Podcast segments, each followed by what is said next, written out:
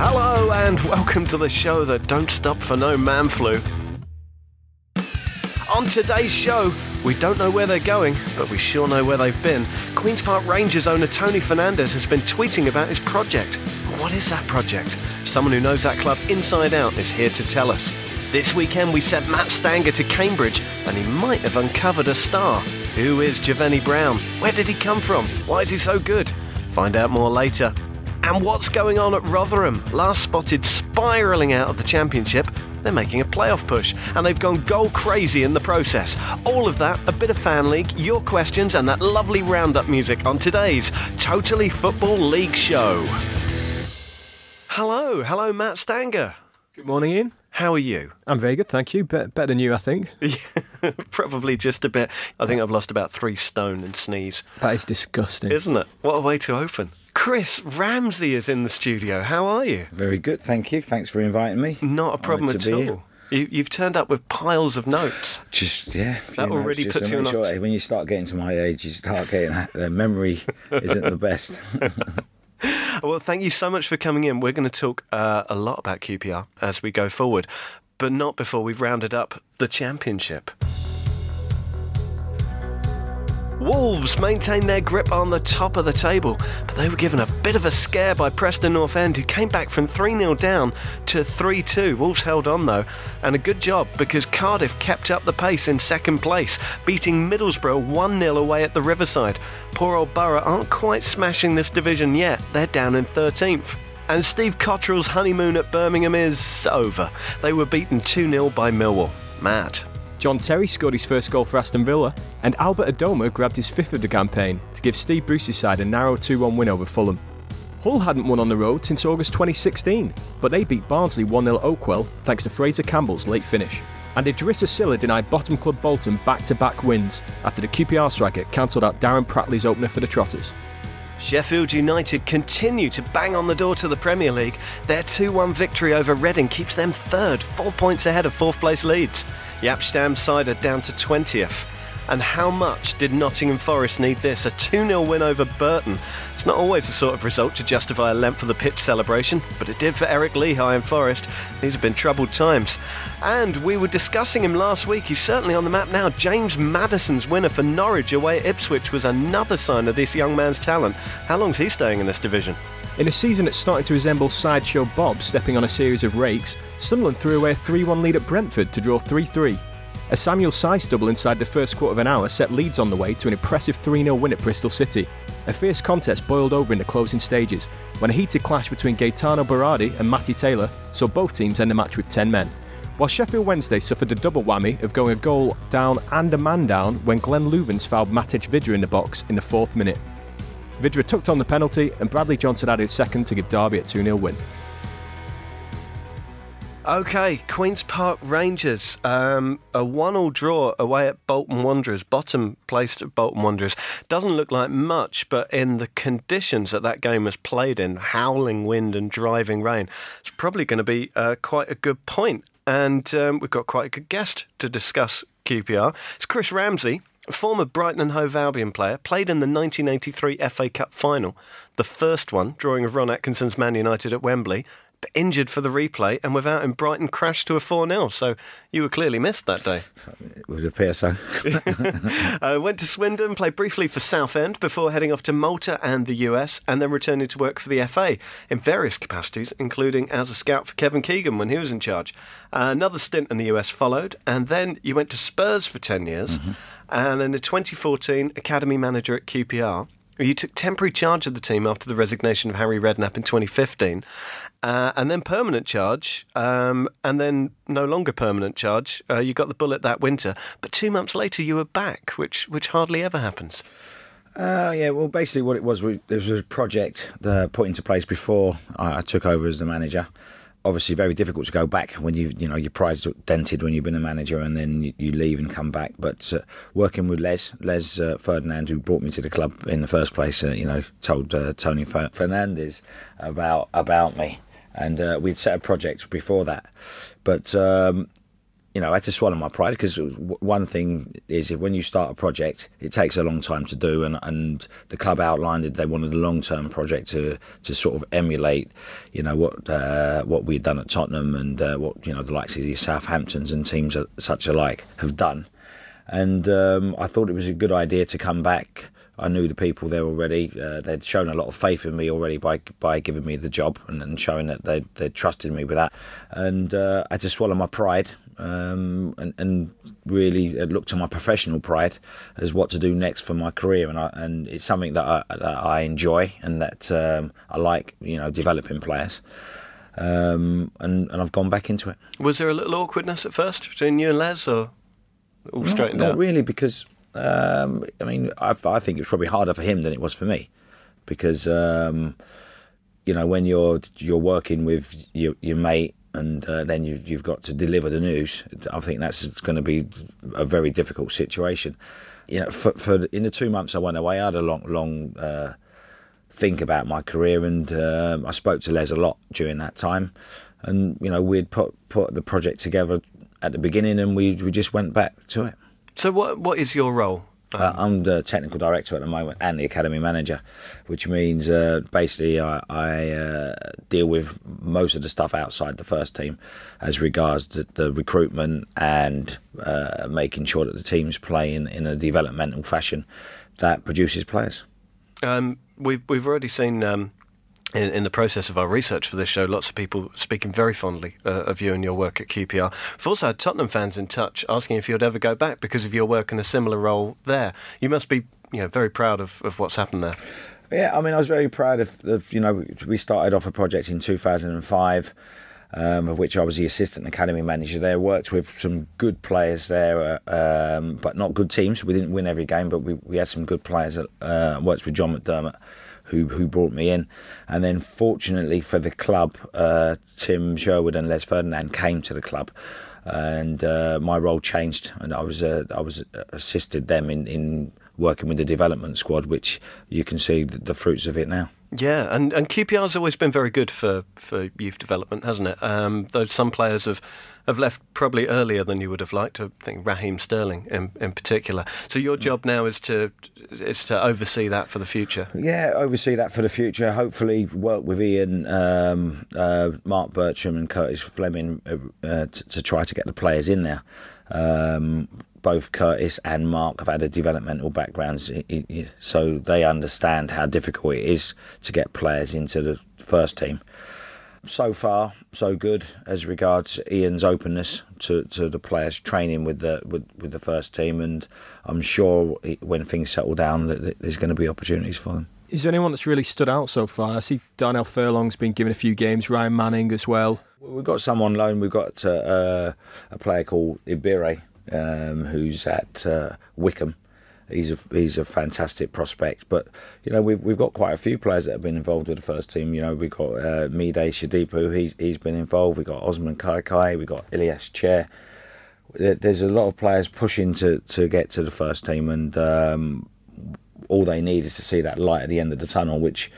Like I said, um, Ian's allowed them to train with the first team, which shows that he's open-minded towards it course, QPR could do with a little bit of light at the end of the tunnel um, at the moment because it's uh, it's a sticky run, isn't it? It's five draws and two defeats in the last seven games. Just a sense it's not quite happening at the moment. Well, the draws, you know, can go either way, and we just need someone to go on a little purple patch of scoring. Um, we've dominated a lot of the games. Uh, it's been very exciting. I mean, we've had two away draws, which you know people might say, well, you played Sunderland and Bolton, but any away draw is, is a good point. You know, you look at the end of the season, and you, those draws will be important. Matt, you saw the draw um, at the weekend, and the conditions were hideous. If that game had kicked off at four, it wouldn't have finished. They'd have had to abandon it. Yeah, it was horrible weather, wasn't it? And not really the sort of ideal conditions for QPR to play that passing game that they try and do from the back there. And like Chris says, they dominated uh, the possession. I think they had 65% possession, three times as many passes as Bolton. And they kept the ball really well, but they perhaps just lacked a bit of cutting edge up front. I think uh, Idrissa Sylla perhaps didn't have his best game before he scored the equaliser, which was a great finish, by the way. Improvised flick finish through uh, David Wheater's legs. But before that, he, struggled to keep, keep, the ball and, and hold on to it in the final third and bring players in. And I think that's because the conditions were so awful, really. It was just bouncing off everyone. Yeah, Chris, this division's hideous as well, isn't it? And it's unbelievable and relentless division. Most of the teams in there have, have had Premier League football, and most of the owners uh, think it's their right to have it again, um, as do the fans. But uh, that's a, it's a very, very difficult division to, to get out of. I mean, the whole of the football league is difficult to progress from. But if you look at the size of the clubs that, that are in there and look at the prize that they're aiming for, it, it makes it all that more harder. Um, across our studies of the Football League this season, we've we've seen teams like Wolves and Shrewsbury and Sheffield United. Their success is built on many things, but most of all, really good spirit, really good work ethic in the team. That isn't something that has been one of QPR's chief characteristics in, in recent years. So, was Ian Holloway the, the kind of perfect character to bring in for a troubled club? Well, he'd been an icon of, of the club in the past and everyone sees him on Sky every weekend. He's got a lot of character, a lot of passion for the game, and, and he's got uh, his knowledge is, is is vast of the teams and uh, the way that people play. And uh, you know, obviously, he he's, was a player for a long time himself. He's had uh, nearly a thousand games, I think. So he's been a manager for 19 years. You know, I think at the time. You know, it's very difficult to pick your perfect candidate, and you know he's working hard to make sure that the club gets back to where where it should be, really. He's got a, a very different task now, hasn't he? Because uh, the days of the massive spending, enormous wages are, mm. are, very firmly over. Is this the most competitive you've ever seen this division, with teams like Wolves and Villa and Boro and Leeds? Yeah, I think over the over the past few years of when the, the Premiership was started, it's made it that more competitive because people are coming down with parachute money. Clubs are big in their own right. You know, some clubs who were financially stable still went down. So uh, I think it's going to get worse. Well, worse for the for the teams with no money. and how long before this turns around? Um, you've got ah Wolves and Sheffield United coming up next, so you couldn't really ask for two harder games. No, but I mean, I think you know, in in the same way that we should have probably. Uh, um, got the points in the last two games. We were unlucky not to, the way we dominated the games. I can't see Ian having any fear about playing those teams. He'll go out with his game plan as he has done all season. And um, obviously, there'll be a healthy respect, as there always should be with teams near the top of the league. But um, I can't see him having any fear of those games. Matt, you've been watching QPR uh, most recent games. Do you think think they're not too far away from turning this around? Yeah, well, they're two tricky fixtures for sure, but I think they certainly have some talented players in the team. Ian Holloway's been quite inventive with his tactics again. Um, he played a back three at the weekend against Bolton, which he's used on a few occasions uh, this season. I think it's really just a case of finding a goal scorer to come to the fore. They've got four players on three goals each at the moment Matt Smith, Idrissa Sylla, Connor Washington, and Jamie Mackie. And if one of those can go on a bit of a run and start banging them in a bit more consistently, then yeah, they could start to rise the table. Off the pitch, there's been talk of a new stadium, of a new training ground. Are we getting closer to seeing that? Well, you know, when you're trying to build any any sort of um, complex in London, it's very difficult, and we're working hard to get over those legislations slowly but surely we're moving in the right direction. Fantastic. Good to hear. Right, after the break, we'll be playing Fan League and then we'll be moving on to League One. Listeners, you like stats, and so do I. So have a bang on this one 81% of men who try the Cornerstone razor don't go back to their old one. I know. Find out more and get £10 off your first order and free delivery too at cornerstone.co.uk slash totally. It's time to play Fan League, or at least it is for Matt, not for Chris, because as a serving employee at a football club, you can have no part in this. So please don't think us rude as we just talk away without you. It still feels rude. Um, you know Fan League by now. It's an app. You search for it in the App Store. You type in Fan League, and every week you get a slip with 13 games on it. And all you have to do is pick home win, away win, or draw. Now, just over half of these fixtures are Premier League, and you don't need any help there. But the others are Championship, and ironically, we need help, and yet we still presume to supply it to you. First game on the slip is QPR Wolves. Matt, speak freely.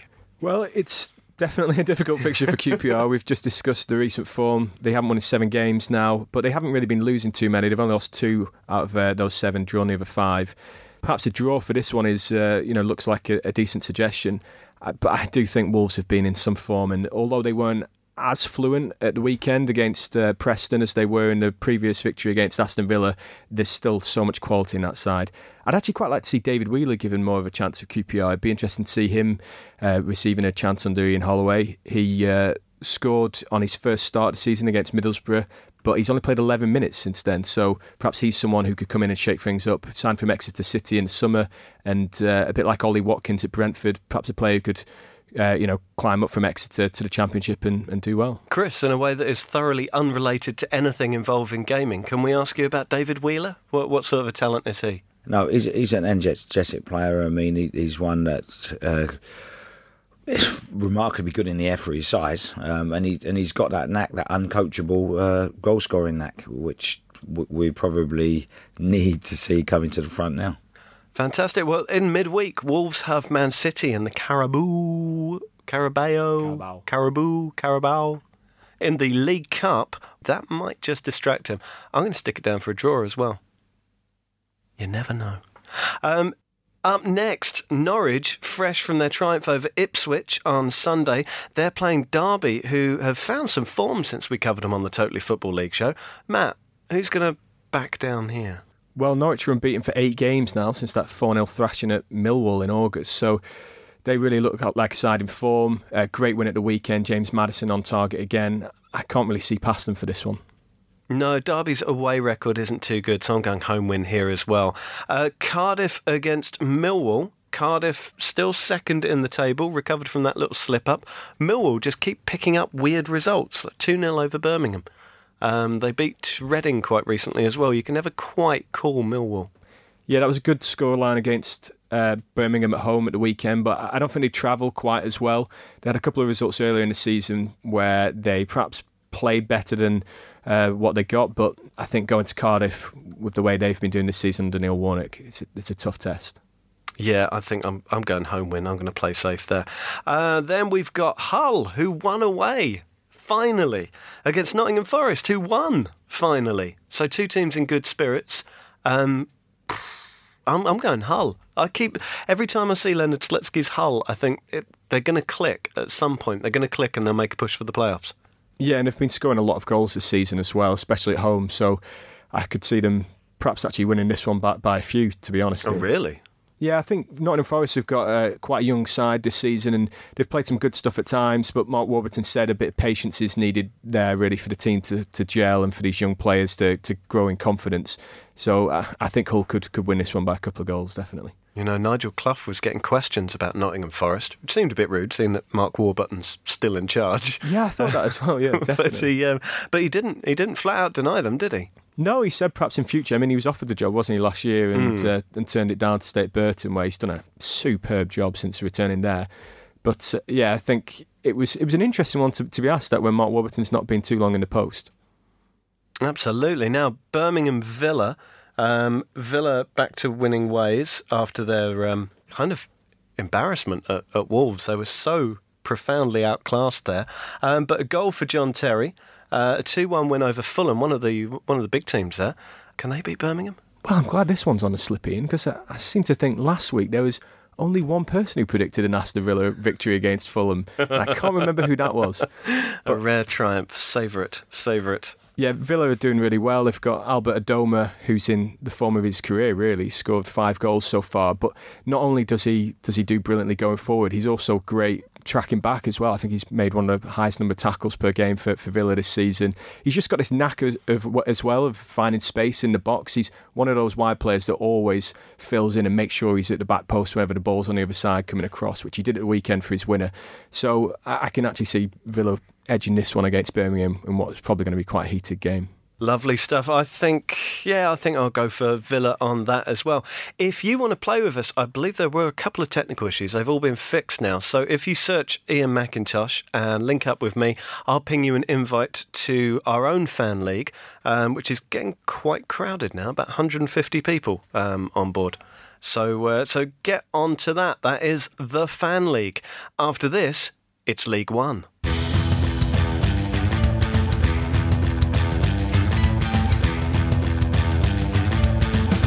Right, League One. Shrewsbury, they're still at it, snatching a last gasp win over Fleetwood, and they're holding top spot in the division. They're still unbeaten. Scunthorpe's role in this podcast so far has been to provide spirited opposition but lose to whoever we're going to focus on later in the week. So, kind of delighted to report the end of their five game winless streak with a 2 1 victory over Peterborough. They're a better side than they're given credit for, Scunthorpe. Six without a win for Peterborough, though. Don't know what's gone wrong there. And uh, oh, oh, look, that's a Southend win, courtesy of a Ryan Leonard late goal against Bury. Nice. I'll tell you what's going on at Peterborough, Iain. We went to visit them. Oh, It's yeah. The curse of the Totally Football League show You've again. done it again. Good news for Plymouth. They won a game at last, beating Wimbledon 1 0. Bad news for Plymouth. They're still bottom of five points adrift of safety. Blackburn beat Portsmouth 3 0, proving that they saved their crap performances, losing 1 0 to Oldham, for example, for the games I can get to. And Wigan fans were ready to slam Dunkley after the Latics defender gifted Blackpool the lead. He then scored two of his own in a 3 1 victory for the visitors. Beautifully done. We could not have lobbied any harder for Richie Wellens to get the Oldham job, so you can imagine our delight when the Sexy Owls took a 4 2 lead away at MK Dons before squandering it and slinking off with a 4 all draw. There was another high scoring encounter, and you'll be hearing more about it later, as Rotherham increased their away goals tally by nearly 50% with a 3 all draw at Oxford. And there was some much needed good news for Rochdale boss Keith Hill as his side beat Bristol Rovers 1 0. Charlton had goalkeeper Ben Amos to thank for keeping Bradford at bay in a 1 0 win at Valley Parade. And hooray, there was a win for Northampton at last. Matt Grimes cracking in a brilliant free kick to win a 2 1 victory at fellow strugglers Gillingham. Right, let's find out about Rotherham. You want to know the history of Rotherham? Of course we do. No? Yeah, no we There do. we go, there it is. Rotherham United were united in 1925, being that they were the fruit of a merger between a team that started out as Thornhill Football Club and became Rotherham County, and another that started out as a magnificently named Lunar Rovers. In 1878, like a Rotherham Jules Verne. Lunar Rovers later became Rotherham Town. Anyway, those crazy kids got together in 1925 and joined the Third Division North. They went up to the second flight in 51 and only just missed out on the top flight in 55 thanks to goal average. In 1961, Rotherham were the runners up of the first ever League Cup final. In a two legged affair that was played across August and September of the following season because of fixture congestion, Rotherham beat Villa 2 0 only to lose in the second leg 3 0 after extra time. And it went downhill a bit from there, though they did the double over Chelsea in 81 82, beating them 6 0 and 4 1 that season. In 96, they won the Football League trophy, beating Shrewsbury at Wembley. And in 97, Ronnie Moore arrived, kick starting an era of glorious success, back to back promotions, four seasons in the second flight. They came down in 05, then again in 07, financial chaos, and then it was back to back promotions again in 2013 and 2014 under Steve Evans. But after three difficult seasons in the second flight, they came down hard this year with just 23 points. But they might be going back up again, Matt. Yeah, they might be. Yeah, they're in the playoff positions at the moment.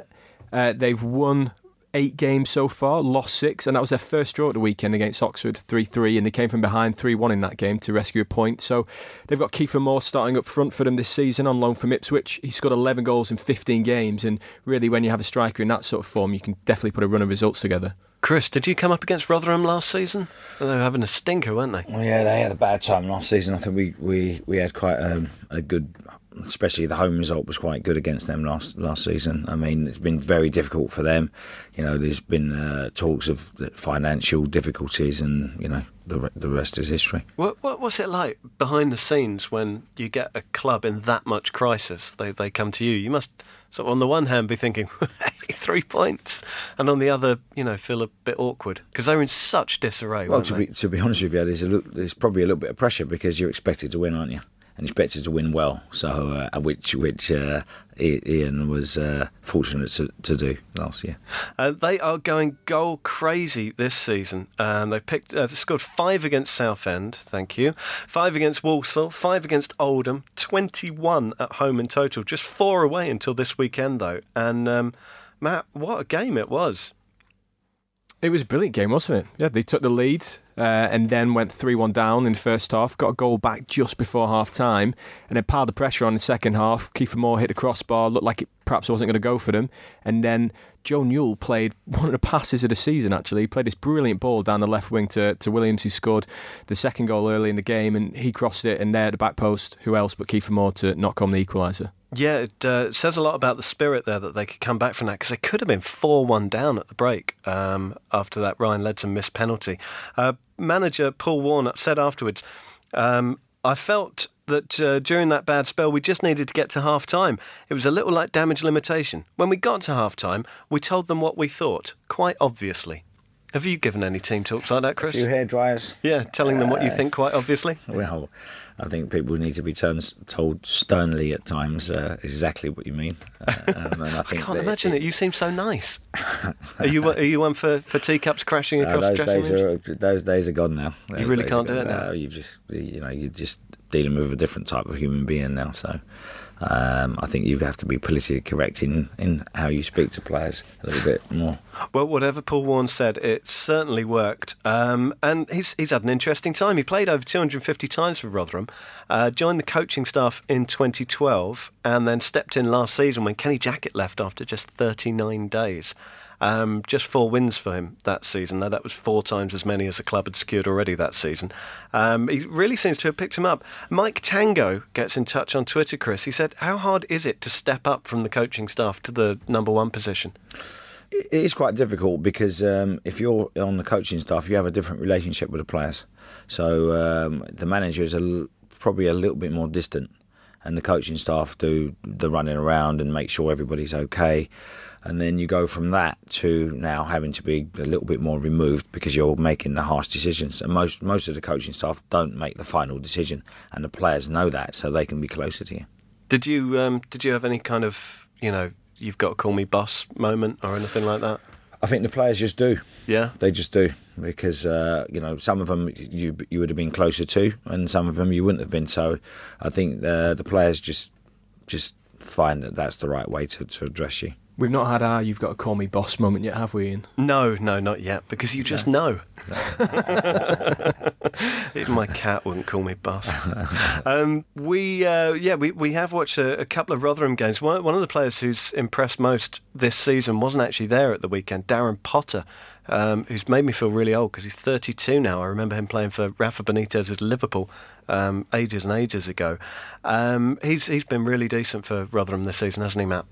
Yeah, he's played well for them. Uh, obviously, brings a lot of experience from his time at MK Dons in this division, and perhaps the sort of player you need when you drop down through the divisions like Rotherham have, uh, suffering relegation last season. You need a few experienced heads to try and stabilise things there. They've actually got Richie Towell on loan in midfield as well from Brighton. He didn't have the best game, I wouldn't say, at the weekend. I think he was perhaps partly responsible for a couple of Oxford's goals there in the first half. But Joe Newell in midfield, he did play very well. So uh, you could see Potter perhaps slotting in alongside him. Yeah, Paul Warne said of uh, of Joe Newell that he needs to be more angry. He feels like he needs to give him a punch in the face before he gets him on the pitch. But as, as you've said, uh, he does recognise he can't do that anymore. have you ever had players like that that you have to really rile? Yeah, I mean, every, the old cliche, everybody needs something different, and uh, sometimes when things are not going well, you you want to treat everybody the same, but. Um, it, it, appears that whatever he, he said at half time worked. And uh, Kiefer Moore, who is a man you wouldn't want to hit, slap, or do anything to because he's six foot five. He is on loan from Ipswich, as Matt said earlier, 11 goals already in 15 games.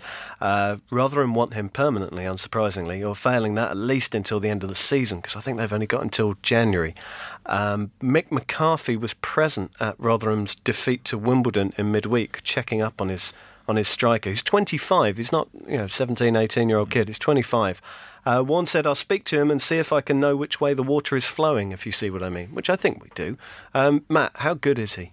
He's been brilliant for Rotherham, yeah. He's been absolutely superb. He played 11 games for Ipswich. He didn't manage a goal uh, in his time there. And there wasn't really that much that stood out, I don't think, about his career in non league before then. He uh, was signed for only £10,000 for Forest Green Rovers, who were obviously promoted last season. And he'd spent a bit of time on loan at Torquay as well, where, where he'd scored a few goals. And that was the first time he'd actually kind of banged them in on a bit of a consistent basis. So, I mean, hat tip to whoever spotted him at Ipswich because you wouldn't necessarily suggest from his stats alone that he was really doing the business every week in, in non league. But but since he's joined Rotherham, he's just you know in the form of his life. And Uh, he scored all sorts of different goals, and at six foot five, like you say, he's a, he's a real handful in, in the box. But he's quite an agile player as well. His his movement's good, and uh, it's not you know a typical kind of target man, six foot five centre forward in in League One there.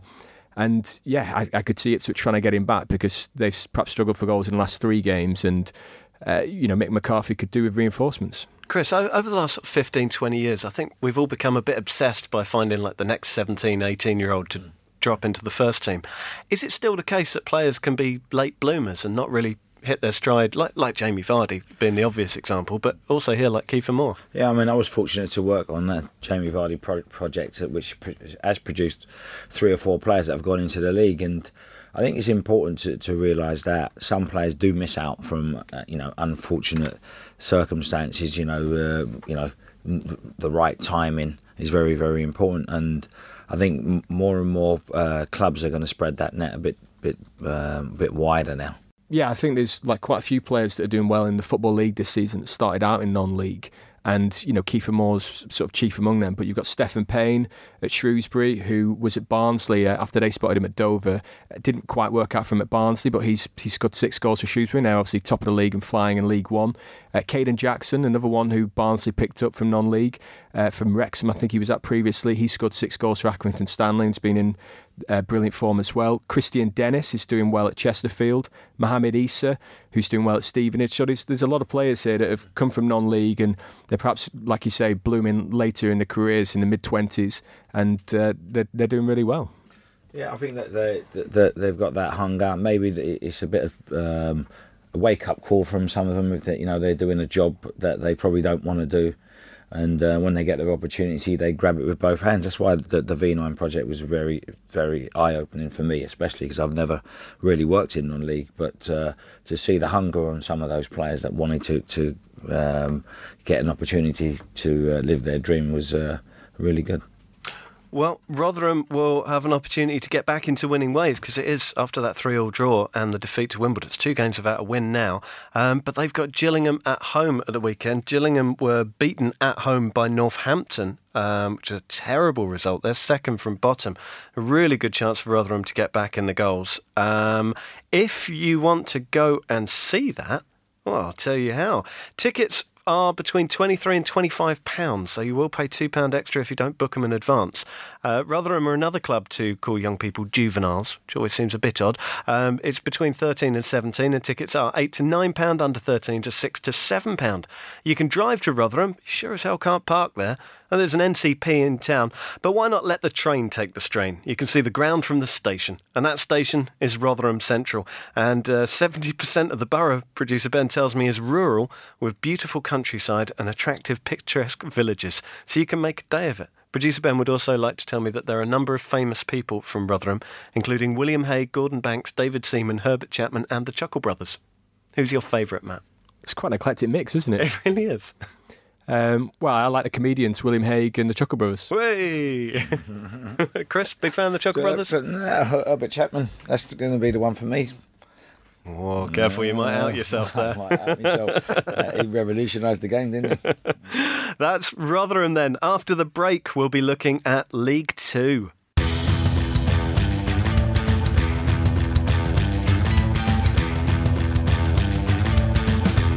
Gentlemen, are you feeling a bit crap? Well, you're not alone. Everyone does at some point. But the thing people don't realise is just how common it is in chaps like you and me. Last year, 76% of all the suicides in Britain were male. That's 4,287 men, a figure not much smaller than the average League Two attendance last season. On average, 12 men take their own life every single day, meaning that the leading cause of death for men under 45 in the UK is suicide. Scary, huh? But that's part of the problem. There's still a strong social stigma around depression and suicide, and this can often stop men from opening up and seeking help when they need it. That's why we at the Totally Football shows are working with Calm. They're the campaign against living miserably, a charity dedicated to preventing male suicide in the UK. Every day from 5pm till midnight, they provide a free, confidential, and anonymous helpline and web chat for any man who needs support. They've also got a website and a free magazine packed with the kind of information you need if you or any of your mates are having a rough time, as well as some cracking stuff on comedy, bands, film, and of course football too. So if you are feeling crap, find calm at thecalmzone.net for support and some straight up manspiration. Time for the League Two roundup. Producer Ben, hit the music. Neil Aspin is enjoying quite the new manager bounce at Port Vale. It's three wins in four for him now after a shock 1 0 victory away at early pace setters Exeter. Vale are only 11 points off the playoffs now, 31 games to play, 100 to 1 for promotion. What kind of madman would take that bet? Hello. Hello, Matt. 100 to 1. How much do you put on it? Uh, just a fiver. Okay. Well, you could probably get shorter odds than that on Accrington Stanley. They're third now after a 2 0 win over Crewe. And as the bottom of the table grows tenser still, Morecambe may come to value the point they gained in a wet and windy goalless draw with Grimsby. It's now nine games without a win for Barnet in League Two after Otis Khan snatched a late equaliser for Yeovil at the Hive. While Cambridge cared little for Chesterfield's tippy tappy football at the Abbey Stadium, coming from behind to beat Jack Lester's side 2 1. Notts County missed the chance to reclaim top spot with a 1 1 draw away to Carlisle. What was notable about Carlisle striker Shaun Miller missing this one? Let us know at The Totally Show. After Steve Evans responded to his Mansfield team's midweek victory over Barnet by saying, You don't have to tell Steve Evans that wasn't a Steve Evans team performance against Swindon, but that was a Steve Evans performance tonight. It falls to me today to tell Steve Evans that Mansfield failed to offer a Steve Evans performance against Newport. They drew 1 all. Swindon edged back into the playoff places, ending Wycombe's six match unbeaten streak thanks to a Harry Smith volley. And we have back to back away wins for biodegradable Forest Green Rovers as they follow up their win at Coventry with another over Stevenage. In the realm of mid table obscurity, Cheltenham moved up two whole places to 14th with a 1 0 win over Lincoln. And Coventry haven't scored in four matches, drawing nil nil at home to Colchester. They need striker Duckins Nazon to uh, break his duck. And Harry Kewell's Crawley TM also drew nil nil with high flying Luton.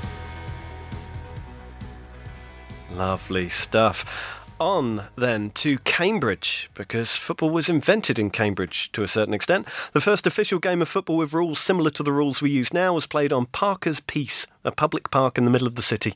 And these rules, appropriately dubbed the Cambridge Rules, were first used here in 1848 and were the basis for the Football Association's rules in 1863. Every day's a school day. Cambridge, though, are relative newcomers to the Football League, though they've been in existence since 1912 under the name of Abbey United until 1951. They weren't elected into the fourth division until 1970. They replaced Bradford Park Avenue. Uh, they appointed one Ron Atkinson as manager in 1974, won back to back promotions in 77 and 78, reaching the second flight and staying there until 1984. Golden era? Nothing in comparison to what happened in the 1990s. Led by Maverick manager John Beck and powered by the goals of Dion Dublin, they soared from the fourth to the third to the second and very nearly to the Premier League in successive seasons, only just falling short and missing out in the playoffs. Beck left the following season and down crashed Cambridge, two relegations in three years. In 2005, after 35 years in the Football League, they slipped out altogether but after nine chastening seasons on the non league scene, they bounced back in 2014 and have since consolidated themselves as a fourth flight side. For now, anyway, because Matt, they're only two points off the playoffs. They're only two points off the playoffs, but I think it's probably going to be quite a big ask for them to, to get into the top seven this season. They've actually only scored 16 goals. And you know, you look at like sides around them, like Accrington Stanley and Luton towards the top end of the division. And they score so many that really, I think they'll have a bit more firepower than Cambridge can manage. Um, Chris, Shaun Derry is the manager there. Did your paths cross QPR related? You weren't quite uh, there at the same time. He wasn't. He had left by the time I'd gone there, but I've met him a few times and you know spoken manager speak, so to speak. So um, and he he's a bright manager, uh, very pragmatic about the way he goes uh, about his business. I'm very pleased to see what he's done there. You know, he bounced back really well after the Notts County situation, and um, you know he's really learning his trade and he's he's probably be one for the future to, to be coaching at a much higher level than he is now. Is that a good club to be at to, to learn your trade? Somewhere like Cambridge. Cambridge is good. I mean, they've got some some good uh, people behind them. I mean, you know, Mark Saggers from Talksport, he's one of their supporters. You know, you've got people like that in in that area really um, giving them a push and and, and, and, and really uh, bringing them up, but uh, someone like Shaun, I think, is is probably the right sort of person that that can uh, bring a club like that to the next level.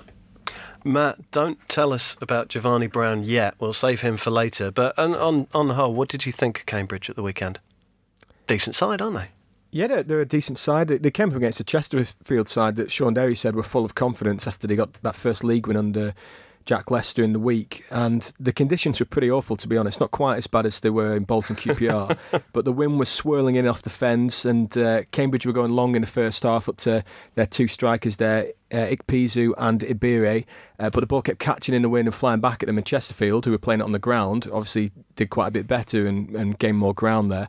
But then in the second half, Cambridge had the wind, and so you had Jevani Brown who uh, was flying down the wing and uh, you know, scored the uh, wind assisted free kick and then um, was involved in a second as well. And I thought Cambridge played pretty well. T- to be honest, they lost uh, Luke Berry to Luton in the summer, and he was their top scorer last season, goal scoring attacking midfielder, scored 22.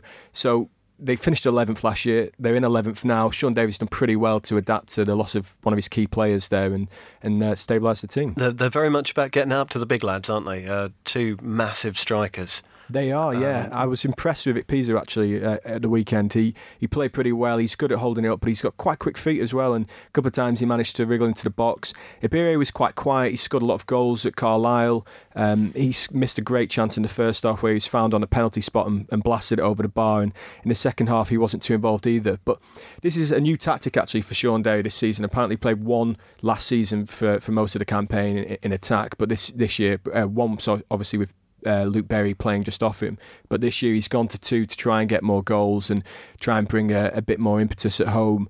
And the difficult thing about that is when you do go behind, how do you really take a take a striker off? And so when Chesterfield took the lead, they had to persist with the two up top. And even though Berry wasn't really involved in the game, uh, you know, they, they, had to stick with that formation. I felt very sorry for Chesterfield. Um, we spoke about them last week. Jack Lester's gone in there. The club's not in a very happy place, um, looking at the possibility of consecutive relegations. But they started really well. And once again, the thing that we'd looked at last week, the, the speed with which they're moving the ball about. I mean, the, the, the situation looks terrible for them in the league table, but I still think they're going to make it out of there. Yeah, I mean, you, mentioned the Port Vale betting, and I took a little look at Chesterfield at half time. Actually, they were two hundred fifty to one to go up, and uh, they, they, were definitely the better team in the first half, and they took the lead uh, just after the break. Actually, it was a bit of an interesting situation because Scott Wiseman, the left back, played really well in the first half. He linked up with Andy Kellett well down that left flank, and only about 10 minutes into the second half, he was brought off by Jack Lester, who clearly wasn't happy with something. And uh, Matty Briggs came on, the former Fulham youngster. And Wiseman and Lester seemed to have a bit of an exchange when Wiseman came off the pitch. I think Wiseman said, "You know, I'm not, I'm not injured. I'm perfectly fine." And Lester sort of said, "You know, you weren't getting up the flank, or you, you, you weren't attacking enough." And for whatever reason, he wasn't happy with his performance. So Matty Briggs came on, uh, set up Chesterfield's opener after just a couple of minutes there, beating Piero Mingoia, the Cambridge winger, who uh, it was a real mismatch because I think Mingoia is about five foot four and Briggs is about six foot two. But uh, he he set up the um, the opener for Kristian Dennis, and then I just saw Lester shoot a look to the bench, obviously in Scott Wiseman's direction, perhaps as if to suggest, uh, well, you know, you can see why I'm the manager now. But funny thing about that is that then Briggs gave away the free kick from which Jevani Brown scored the equaliser, and also Cambridge's winner came from that side of the pitch. So maybe Scott Wiseman shot his manager a look later on. Oh, what a tangled web we weave. Have you ever had a player question your authority in public? Many. Oh, really? no, not in public, but uh, yeah, they question you all the time. The players, you just got to have the answers. Yeah.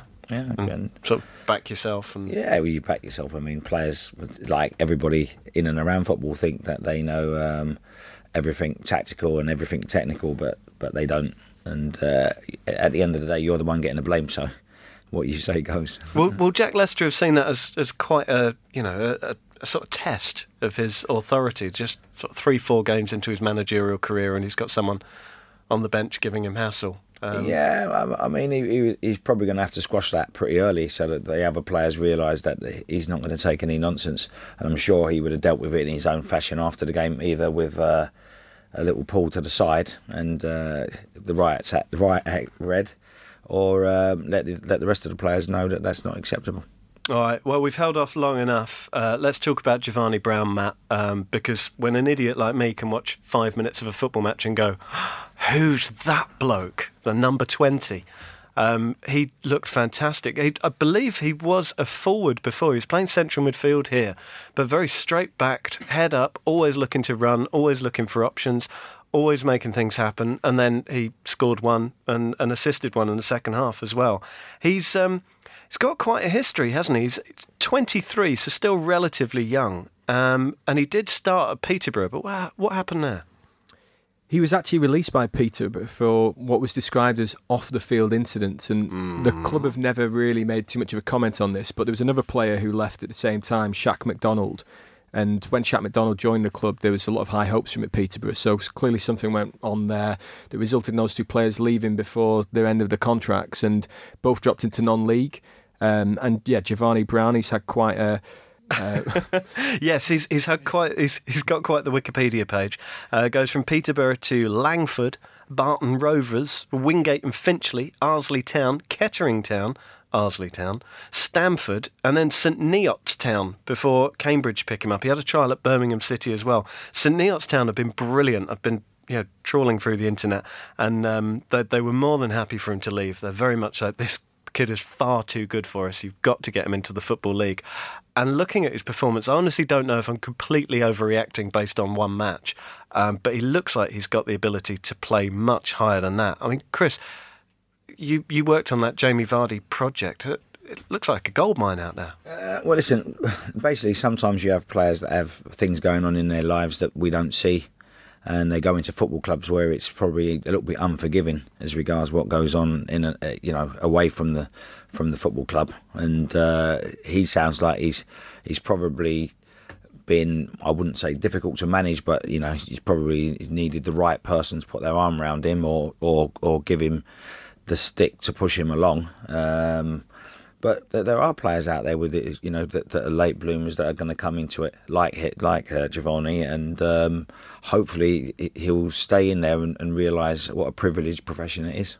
You're a big fan of him, Matt. You you were asking some Cambridge fans about him, weren't you? Yeah, they were really excited with the way he's been playing this season. I think he's sort of been eased into the team. He hasn't been starting every week, but he started at the weekend and he played fairly well in the first half. I think he set up the chance actually for Berry that he should have scored, and then the second half he was just flying. It was like, like I say, it was like he sensed the wind behind him, and the turn for his uh, the, for, for the chance that he set up for the end where Ikpeazu found the winning goal, the little turn he took on the right hand oh, side to cut, to, to cut in, yeah, it was brilliant.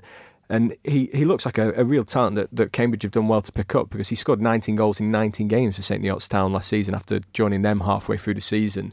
And what you know, what exactly what we've talked about is that Cambridge need more goals and they need support for those two front men, and he seems to play to link it all together. Now, what, what's a day out at Cambridge like, man?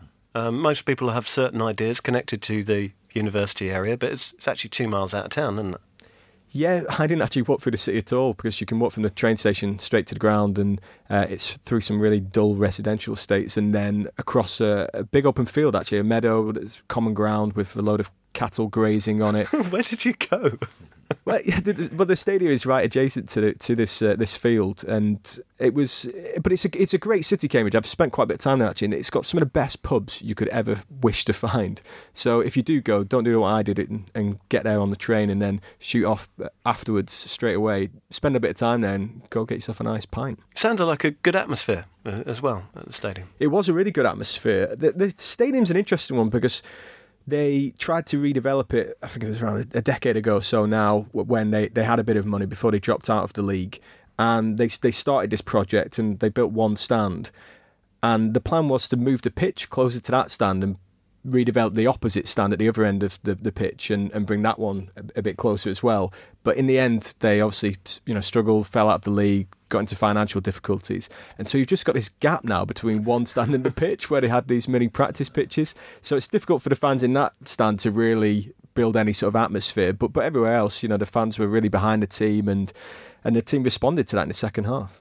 All right. So if I wanted to go to Cambridge, how would I go about doing that? You could drive in, but there's no parking available for away fans. God there is some it. parking to be had on the streets surrounding the stadium, though, so you know you shouldn't have too much of a walk. If you do what I did and take the train, make sure you get off at the new Cambridge North Railway Station, which is only a short walk. Don't get off at the main Cambridge Railway Station because then you'll have to walk for about 45 minutes. uh, ticket prices for adults, it's 16 to 20 pounds, and there's uh, quite a few standing sections there as well. Or under 18s, it's only eight pounds. Cambridge, if you listen to this on Tuesday when the pod's released, they're actually playing Tottenham Hotspur under 16s start. The, the under 16s have a game at the Abbey Stadium, and the club are giving this a big push because it's it's great for their academy to be facing sides in the Premier League, and they've got Manchester United and Chelsea later this season as well. So tickets are only a five pounds for that. So do look out for that one. Lovely stuff. Thank you very much. Um, so we we've had a lot of questions, and um, do always send in your questions. You can get to us on Twitter at the Totally Show or on Facebook at the Totally Football Show, and we've had loads today. Um, first of all, the wonderfully named Joe Ripcord. He says Ipswich have stagnated. Do they stick or twist with Mick McCarthy? Chris, you come across Mick? Yes, I know Mick. Uh, no, stick with Mick. I mean, he's just he's good um, passionate about the game, very knowledgeable, um, has worked, you know, in difficult circumstances, and you know now and again Ipswich end up in, in the playoff positions, but no, he's definitely he's got to stick with with with Mick. The finances aren't particularly pretty there. I think they're over 100 million in debt, so I'm not sure they're going to be funding any huge transfer spending sprees. Matt, what would you do if you owned Ipswich? I'd recall Kiefer Moore in January. That's probably the best thing. And probably try and draw a few games as well. I mean, they haven't drawn yet this season. They've won six, lost six. They started really well, didn't they? Um, but yeah, I saw a few stats guys that focus on the Football League were, were saying, you know, they wondered whether that form was going to last because they actually managed to, to score quite a few goals from very limited number of shots on target and limited number of chances overall. So uh, I think that's starting to bear out. Uh, Chris, if QPR don't get promoted, who will from the Championship? Very difficult, and I can see Aston Villa going going up there. Wolves, for, um, in my opinion, are going to be there. Um, I, I, would look at those two really. Okay, Mark Magetzi, uh, he says, "What will happen first? Will the sun explode, or will Sunderland win a game? All data suggests that both scenarios are millions of years away." Matt. Well, Sunderland have already won a game. So. but will they win another before the end of humanity? I'd like to think so, but definitely with Sunderland, there are no guarantees. It just needs a, a little run just to get them, you know, firing again. I can't see them uh, anywhere near the, the top of the league or the playoffs.